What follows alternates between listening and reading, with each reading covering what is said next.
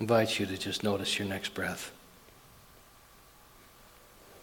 And allow that breath in your own rhythm and own time just take you down deeper into your, the awareness of your being. The breath, the breath, as the Hindus talk about, is that Brahma, the breath of life. It is the infinite, it is that vibration. It fills our lungs with what it needs and it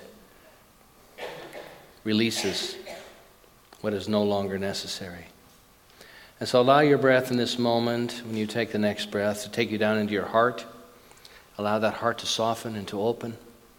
Perhaps you think of a moment of extraordinary love in your life. Allow that feeling tone to capture your experience in this moment.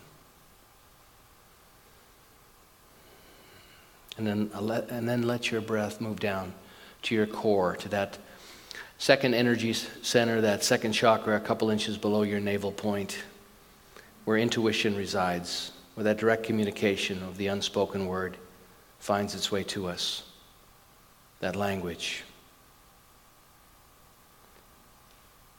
And then I invite you to imagine silver cords extending down through your feet, placing both feet on the floor. Down into the earth, grounding you, connecting you. Ready now for spiritual practice. So I invite you to join me in this song if you know it, and if not, just allow this song to be part of your ever deepening experience. In this very room, there's quite enough love for all the world. And in this very room, there's quite enough joy for all the world. And there's quite enough love and quite enough power to walk through our every fear. For Spirit, one Spirit, is in this very room, this very room, in this very room. And I invite you in this moment to allow my words to be your words. I would invite you while we pray to keep your eyes closed, placing your tongue at the roof of your mouth, just barely touching the top of your teeth in the back, where the roof of the mouth and the top teeth come together, just touching the teeth, that tongue. To practice Yogananda taught for years and years, and what it does is connects another energy center in the body, helping us stay grounded. Chin erect to the floor, as if we were meditating. And so, what I know in this moment as we come together once again, mindful of the energetics we are and directing our awareness, which directs that energy, I know that each and every one of us is that center of divine receptivity, divine availability, and perhaps divine experience. An ever increasing experience of peace, balance, poise, equanimity. So, I give thanks this day for spiritual practice, for spiritual community, for spiritual teachers who have blessed our lives, that have thrown us a rope of possibility, opportunity, and consciousness that it is our opportunity to climb up or not. I know this day is filled with amazing guidance that we tap into this infinite divine soul in a beautiful, wonderful way of celebration, understanding its mysteries, how subtle it can be, and knowing that each and every one of us is guided and directed in the most harmless clear and potent ways possible, making it obvious and apparent with our next longing to understand. For this I give thanks. I know this day is, is beautiful in every way. We give thanks for beautiful musicians this day, for all of our volunteers, for the shoulders of all the volunteers and, and the teachers that we stand upon. So grateful for life. For this I give thanks and invite you to say with me, and so it is. All right. So we're talking about soul, which is one of my, my favorite things because it's such a, um, it's, a, it's a mystery. And there's so much information in the world around spirit, mind, and body. And yet the soul is such a, it's, a, it's, it's so elusive and it can be a trickster. It's something that we don't access. We can work and work and work to connect with soul and, and have soulful experiences, and yet uh, it can, it, can, um, it can be elusive. And it's, it's a bit of a, it is, it's not a bit of a mystery, it is a mystery at times, the subtleties of it. Nasruddin is a wonderful teacher, a Sufi teacher, and, and mystic, and clown, and, and uh, protagonist, and mullah. And, and uh, Nasruddin decides one day he's going to take music lessons. So he goes to the music teacher and he says, How much for music lessons? And the teacher says, Well, the first lesson is $15, and then it's $10 a lesson after that. And he said, Well, great, I will start with lesson number two. and that's kind of how the soul works. It's actually, you know, one of the great stories that Jesus told, Jesus and the laborers. See, the soul's not about fairness. The soul's not about being uh, um, uh, just. The story where Jesus says about the laborers, they, the, the early laborers show up in the early morning and they work all morning and they work through lunch and they're into the afternoon with about an hour left. And these other laborers show up, say, Hey, we'd like to work too. And he says, Sure, go ahead. And so they work for the last hour with the other guys. They've been there all day, and everybody gets paid the same. And, and, and part of the reason that I think Jesus told that story was that's how the soul works. It's not fair, but it's easy to become resentful. It's like, wait a minute, I've been here all day, and those guys are getting the same amount of money I am. What's up with that? But it's a very interesting uh, uh, example of how the soul works because it's mysterious. So, what is it that, what is it that cracks us open? And, and allows us to have that soulful experience. And for all of us, it's different. There's a wonderful story, another uh, Hindu story by a, a wonderful uh, man, Nuri Bey.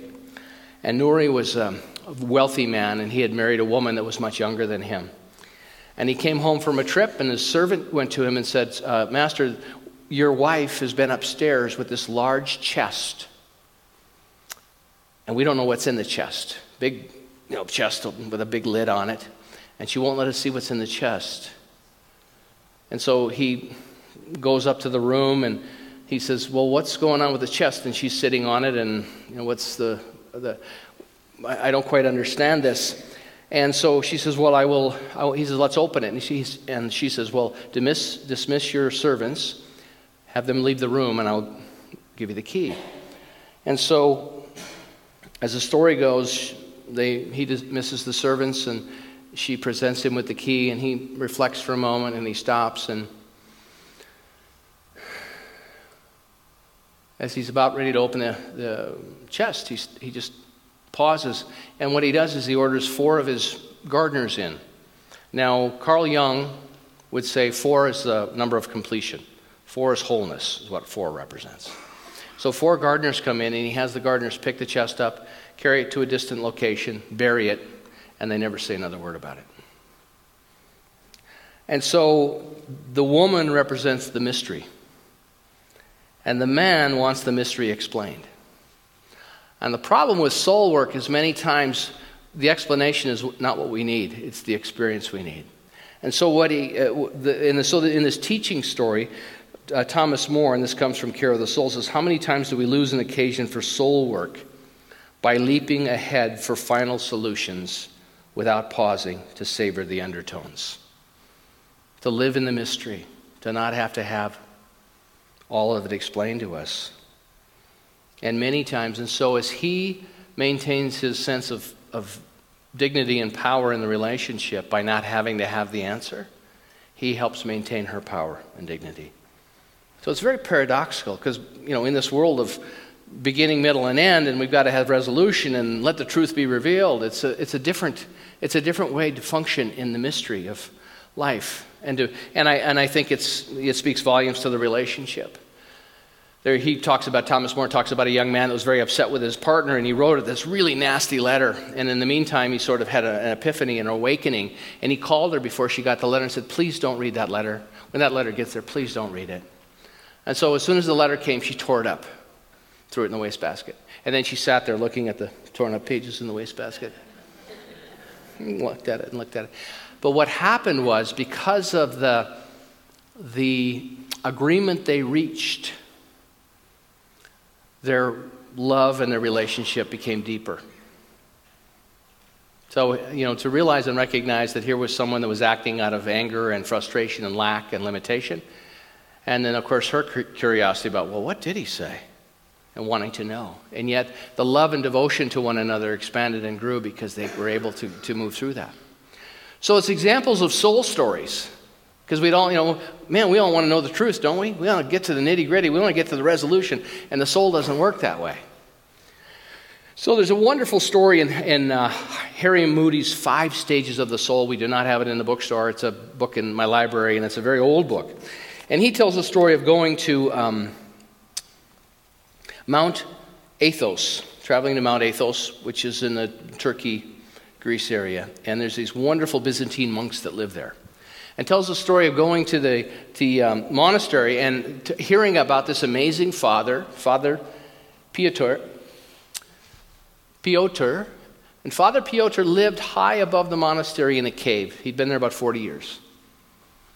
And he had to go see this man. He, wanted, he heard so much about him. And so uh, the author of this book said he went up, he found a translator, and he found a guide, and they climbed up a very dangerous path, and they reached there, and it was just after noon, and Father Piotr had finished his devotions for the morning. And they had a conversation. And, and first thing he noticed was there's no accessibility to water or food. And he said, You know, how do you do this? And he said, Well, he said, every day I pray for food and nourishment, and I lower my bucket. I lower a bucket on a rope down the cliff. And in the morning, I pull it back up, and it's filled with cheese and bread and the things that will keep me alive for one more day. And, and God bless the monks that are down there doing that every day for me. And he said, Well, do you ever worry about maybe one day you'll pull the bucket up and it'll be empty? He says, Well, I've been doing this now for 40 years. It's probably a little bit too late for me to start worrying about it. but he said, through his conversation with Father Pietro that day, it was brief and it was filled with many charged silences. And he said, The effects of our exchange lasted a lifetime. The old monk talked about prayer in the life of the solitary recluse, but it was what he said to me at the end of the visit that made the deepest impression. As my guide and I were preparing to start down the trail, I mentioned that we were headed to a church on the other side of the mountain. And Father Pieter looked at me with blazing eyes and asked in broken English, Do you know where you're going? Do you know where you're going? And he says, Well, of course. And the guide was getting a little irritated. Of course, we have a map. We know where we're going. I said, No, no, no. Do you know where you're going? And he realized, he said, That question has stayed with me my entire life. He says, Because I understood very clearly that the old monk was asking me. He was asking me something that I did not have an answer for. I don't know where I'm going. I don't know where my life was going or what its meaning and purpose might ultimately be. And I also knew that this ancient sage from another time in a distant teaching was telling me that it was my task as a human being to find out. It is our task as human beings and I don't think we can find it without becoming a deeper, deeperly connected with our soul. Our soul is that, that mystical, deep, deep part of us that is a direct connection with that infinite divine presence that so many mystics have, have talked about over the years. Do you know where you're going? Last week I talked a bit about mythology, and mythology such, has such wonderful stories in it. I remember as a young man, my brother studied Greek and Latin in high school. By the time I got there, they weren't teaching it anymore. And what happened in, some, in, in a lot of that is we lost some of the great teaching stories that come out of the mythology. So I talked last week about the father. I talked about Odysseus and his journey in Homer. And he was a protagonist, he had all these experiences. He was away from his son, longing to be a father to his son, and his son was longing to have a father. And so a surrogate showed up by the name of Mentor, which is where Mentor comes from. Fascinating stuff. But anyway, so, and, and so this, these, these themes, these archetypes have been alive in us as humanity forever. And the, the, Greek mythology, so many of those great stories tap into that. So Homer, today, uh, today when I said I would share something about mother, the, the qualities of motherhood, there's a Homeric poem to uh, Demeter.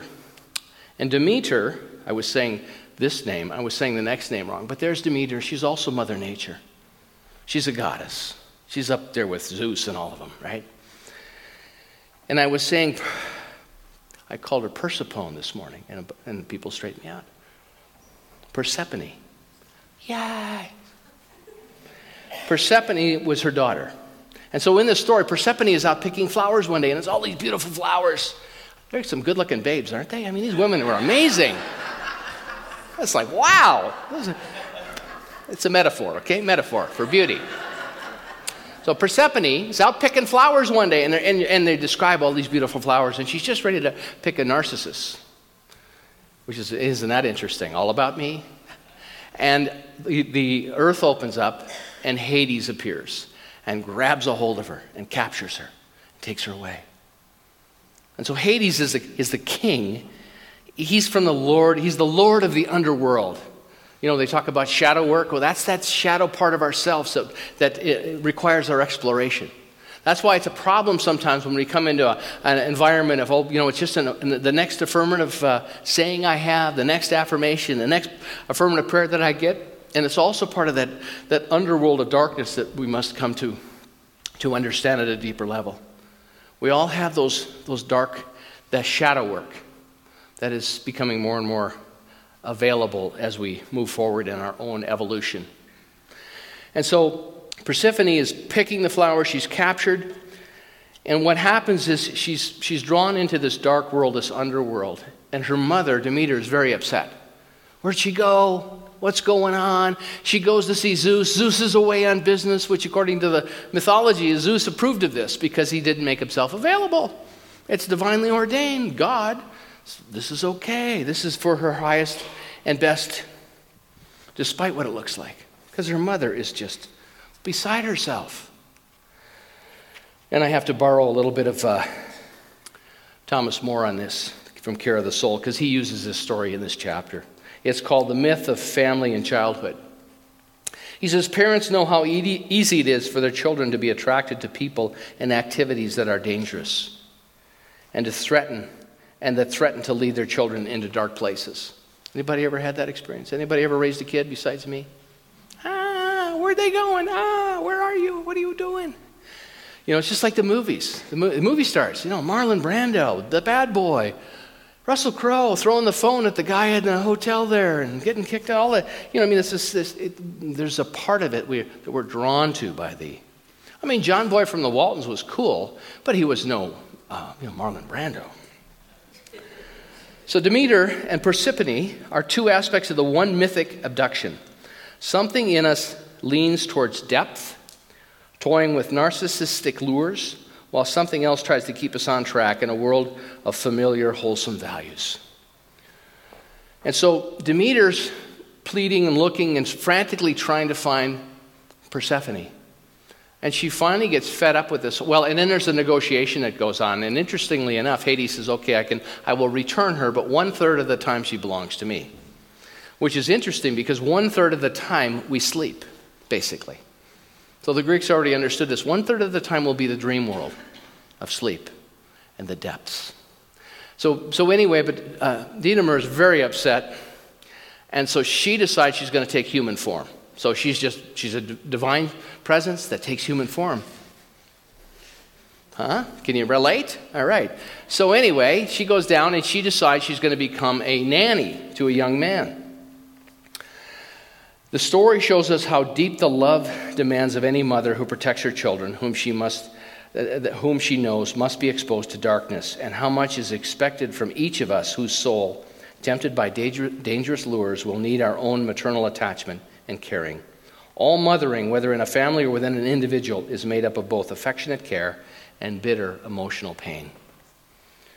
So, Dita, so she goes down and she becomes the, uh, uh um, the nanny to, I think it's Demophoon and she's put, he's put in charge, Demeter's charge, and she cares for him, anointing him with ambrosia, breathing on him, and holding him. Strong images of intimate caring for human life on part of divinity. Until his, his mother sees what is happening, oh, at night she places the baby in the fire in order to make him immortal. I mean, can you imagine walking in and your nanny has got your kid in the fireplace and burning things off? So the mother screams, What are you doing? And, and uh, Demeter becomes very angry at the mortal's failure to understand, and she says, You don't know when fate is bringing you something good or something bad, she shouts. It's a basic theme in the story in which Zeus and Hades, the Lord of life and the Lord of death, are at work. It's good advice from the mother of mothers, understanding that sometimes things look dangerous from a mortal point of view, may be beneficial from a greater perspective. So, the myth of Demeter and Persephone teaches us mothering is not a simple act, matter of taking care of the immediate needs of another. It is a recognition that each individual has a special character and fate, qualities of the soul that must be safeguarded even at the risk of losing ordinary assurances of safety and normality. Burning the child in the fire of fate and experience goes against the natural desire for protection. The myth shows us that there's a difference between human mothering and divine mothering. So, isn't it fascinating that what our souls are called to, what our souls long to experience, it's always there working through us. And for us to, to not be able to stand in, the, in the, the underworld of our own being and not act upon it, because when we repress it, it comes, it comes roaring back. It gets played out in very destructive ways. But to have the discernment and the, and the groundedness in our being to realize wait a minute, that's, that's that part of me. That's that dark part of me, the duality. Back and forth, back and forth. In practical terms, whenever we sense we are overdoing it as mothers or being too sensitive to the needs of others, then it may be time to honor a greater mother, to invoke the spirit of Demeter, rather than to take the role upon ourselves. So it's quite, quite a wonderful teaching story about the dynamics of being a, being a mentor and a mother. In Howard Moody's book, Harry Moody's book, uh, The Five Stages of the Soul, he talks about, he articulates the five stages. And so the first stage is the call. We're called. The call is known by many names. It's conversion, it can be a summons, it can be a change of heart, it can, it, it's the idea of being going from the circumference to the circle, from appearance to reality, from the sensible to the intangible, time to eternity. So it's timeless. A Hindu uh, saint, Sri Ramakrishna, used to say, You hear the roar of the ocean from a distance. By following the roar, you can reach the ocean. And as long as there is a roar, there must be an ocean. Ibrahim in Adham, mighty king of Balkha, was one day sitting on his throne when he heard a noise above him on the roof. And he said, Who's there? And the voice came back, It's my camel that's making all the noise. And the king said, how, how is it possible for a camel to be on the roof? And the answer was, How is it possible for a man who wishes to know God to sit on a throne? The next day, Ibrahim Adham renounced his kingdom and set out to pursue the call because he couldn't stay. So it's the, the metaphor is he can't sit where we are and have and what's and, and answer the call. We all have to take action. And in, in the case of this story, the example of the story is to have to give up everything to pursue it. That's what Jesus said. You know, the, the, the, great, the pearl of great price. When you find it, you'd sell everything to have that. So, Brother Lawrence, his biographer, added to the, these observations that there are too many of us now past middle age who feel soiled and weary. The bloom rubbed off of their aspirations, our hopes scaled down to living a, of a life of mediocre every day. Not, not anybody here, but in, you know, in this example. To such it comes like second wind to consort with a man of 50 who takes a hold of himself and finds heaven on earth among the pots and pans, among the pots and pans of institutions' kitchen. Martin Luther King, Dr. Martin Luther King said it in another way. He said, if you, are, you find yourself as a street sweeper, be the most incredible street sweeper you can be. Because it's not in the activity where the, the soul and the, and the divine meet, it's actually in the being. But quite fascinating because we're so, we're so geared towards how this realm works. I mean, has anybody ever here been to the Maritimes? Yeah, okay. Is there, is, are there Tim Hortons in the Maritimes? There are. Okay, good. Are there uh, McDonald's there? Anybody see a McDonald's? Okay. So the point I'm making is we love conformity. And yet the soul is not interested in conformity. The soul is not interested in fitting in. But so much of what we do is about, well, I'm familiar with that. It's comfortable. And that's, there's not, nothing wrong with that. But isn't it interesting how these chains, I mean, if we were, if, if chains, you know, these franchises, if that was something that we weren't attracted to or because we like the familiarity of it, there wouldn't be any of them. There'd be a, a different restaurant on every corner, you know.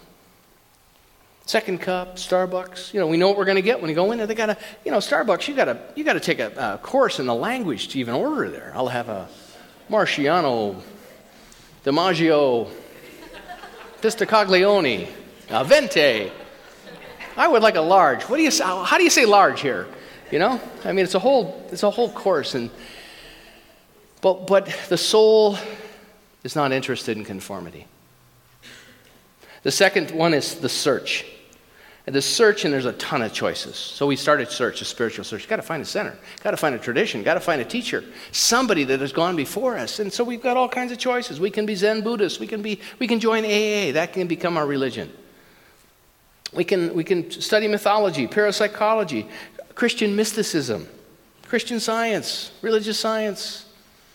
You know, shucks, we can anything. Kabbalah. Eh, one of his students said to, to Dr. Moody, said, It has taken me a year to weed out the groups I don't want to visit.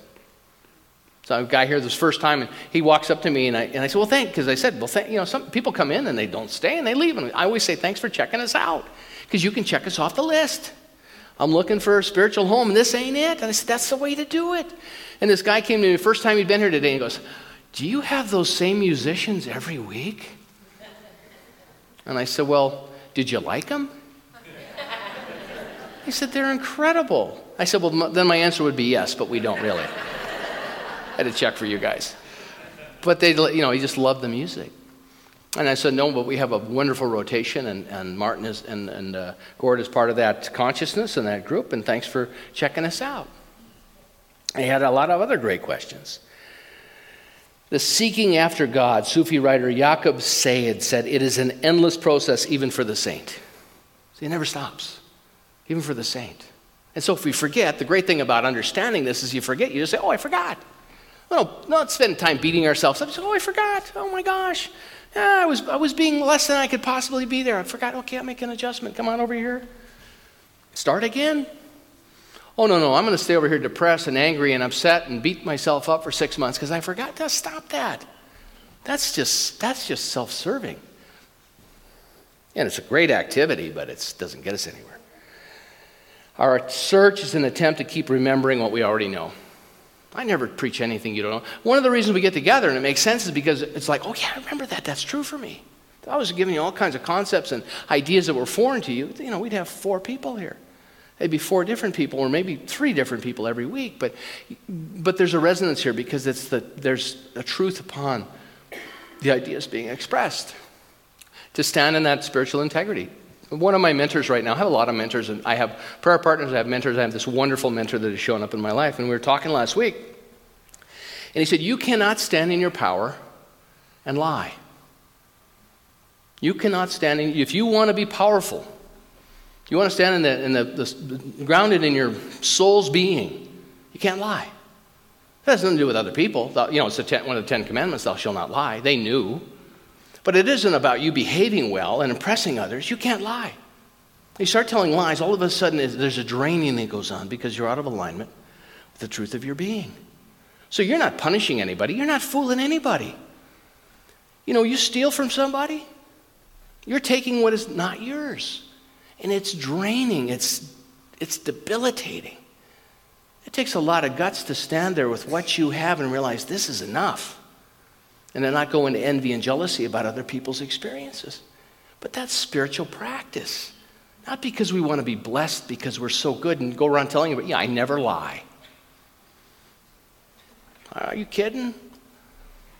There's things that I've said here to people that I know that because it, it was more appropriate for me to say that than really say what might have been more appropriate. So you, you know, that's part of discernment as well. But I'm just saying you cannot stand in your integrity and lie. You can't stand in your power and lie. So, the next one is the struggle. The struggle involves, and so we're not mythological creatures.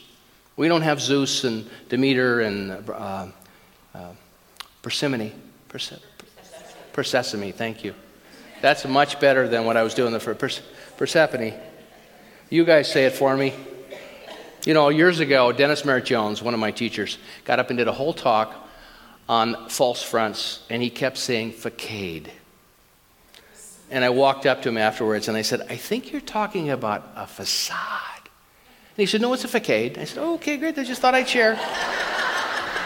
I have just heard it my whole life. As, but hey, you know what? Don't say anything to Reverend Dennis if you see him, okay? In fact, we prayed together actually yesterday. He just moved to Florida. We, uh, we do a lot of prayer work together. Great guy. So, anyway, the struggle. The struggle involves disillusionment, what we thought was important. You know, we get to certain stages of our lives, and what we held as precious and had to do, and it's like, oh my gosh, that's, no, that's not it anymore. Disillusionment with organizations, belief systems, ways of life, depression. Anybody, I'm, you know, anybody here depressed ever? Okay, a couple people. Regret. Oh, I'll never do that again. Oh my gosh. Impatience, futility, and cynicism, and we become set in our ways. Those are all parts of the soul work that show up for us. That's where, our, so we've got our church, we found our spiritual guide, and then all of a sudden these teachers show up. They haunt us in thoroughly modern garb. All those qualities. And then they show up, they show up as insensitive bosses. Anybody ever had one of those? Faithless lovers? Ungrateful children? or bouts with chronic disease. But those are a few of them. They fall upon us from the realms of the in, in, inanimate in the shape of mounting bills, accidents, and acts of God, rejection slips, tax audits, all of the large and small woes that beset the modern pilgrim. So there's our, there's our mythology. That's how it shows up in our lives. You know, it's not us picking flowers and Hades comes up and grabs us and puts us in a headlock and takes us down into the underworld and, you know, gives us a noogie on top of the head. it ain't that. And, and what he says is the struggle, the struggle is the way. The struggle is the way. You know, it's, it's like Mary Manin Morrissey says in, in um, one of my favorite parts of that course, she talks about losing her church, losing her ministry, losing her marriage, everything fell apart. And she said, one of the things you don't want to do is you don't want to go through it too fast because you want to extract every bit of learning out of it. Because if you don't extract every bit of learning out of it when you're in it, you'll just recreate it again so you get a little bit more. It's like, let's have your way with me now. What is there for me to know here? What must I do? Where have I been out of integrity? Where can I pull myself back up and realize that this truth too is for my soul? I mean, that's strength. That's courage. That's integrity. Then there's the breakthrough. The breakthrough is to know the sweetness of the infinite within us. And, and people of all traditions and all places and not traditions have had those experiences. Where all of a sudden the, the beauty of life is just so full and rich. The sense of oneness making the quantum leap into a state of at oneness with something beyond ourselves. Spiritual traditions tell us is the reason we are born on earth and why we struggle. Not to propagate our species, not to satisfy nature, not to learn or create or love, but to discover those parts of ourselves that are connected to the supreme principle of the universe. To know the sweetness of the infinite within us. That is the cause, the reason, and the purpose the only purpose of our lives. A breakthrough comes at a moment when the spiritual forces collecting inside of us can no longer be held in check. Isn't that amazing? So we think nothing's happened. Oh, I've done my 5,000th meditation and I'm still just as fried inside and upset and angry as I could possibly be. What you're doing is you're building that resource, that, that spiritual force collecting inside of us that can't be held in check. And it can be found anywhere, it can be found in any practice. It can be found in any activity if we know that intention and we realize, wow, there's something happening for me here. I, I don't feel any of it right now, but I know it's happening, and I trust in that. Robert Assagioli says it's the inner awakening. It's characterized by a sense of joy, mental illumination that brings with it an insight into the meaning and purpose of life. It dispels many doubts, offers the solution to many problems. Yogananda says in his practice, he said, evil exists. We have these discussions many times, and Ernest Holmes writes about evil in our textbook. He says evil exists, but once you have walked through that threshold and had that experience, it no longer touches you, it no longer affects you. Oh, man. Whew. That's such a beautiful idea. Is that, and I just, for me, I just say, that's for me. I don't know how to get there, but I'm, I'm, I'm picking that. You know, it's like, you, you're like you're going through the grocery store Always stay to the outside, by the way, because everything on the outside is alive and everything in the middle will kill you. But you were in the grocery store and all of a sudden you go, That's for me. I'm going to have that. I'm having that. Just like that scene in uh, When Harry Met Sally. I don't know, I'll have whatever she's having over there. And the last stage is the return. We return to the world changed.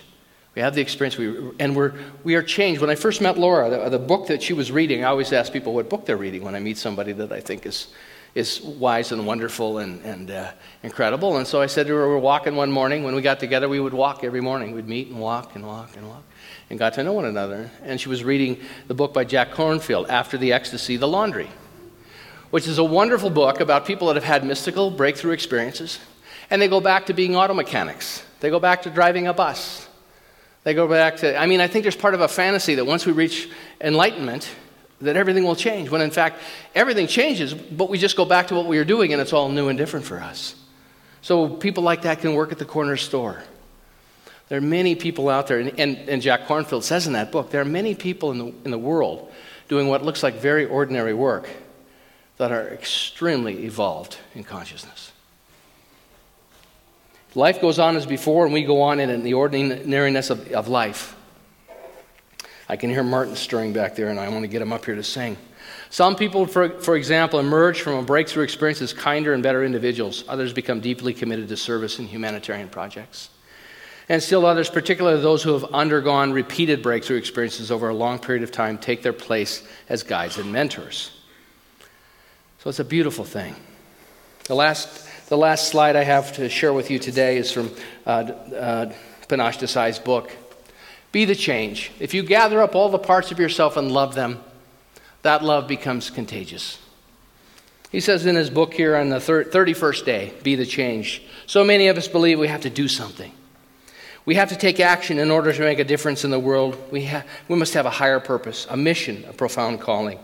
And while action certainly has its place, it's really how we are in the world that makes a difference. So consider this. If you're at peace with yourself, you're already making a difference. That's why we meditate. That's why we do a spiritual practice. So we can be at peace with ourselves. Oh, there's that dark part of me. There's that part of me that gets envious or jealous or angry or frustrated or believes there's not enough. And to be able to stand in the awareness and the, and the divinity and the, and the authority of ourselves to realize that's not me. That's just an idea. And I don't feed that idea because I choose peace. We can donate money or send aid or volunteer to shelter, but the first thing we must do to take responsibility and stock of our own path of, is uh, our path of consciousness. If you come into harmony with yourself and vibrate from that out into the world, you are de facto change. It's not about magnitude, it's not about grand nature of the contribution externally. If you gather up all the parts of yourself and love them, that love becomes contagious. So, ground yourself in the peace and go out in love. And so it is.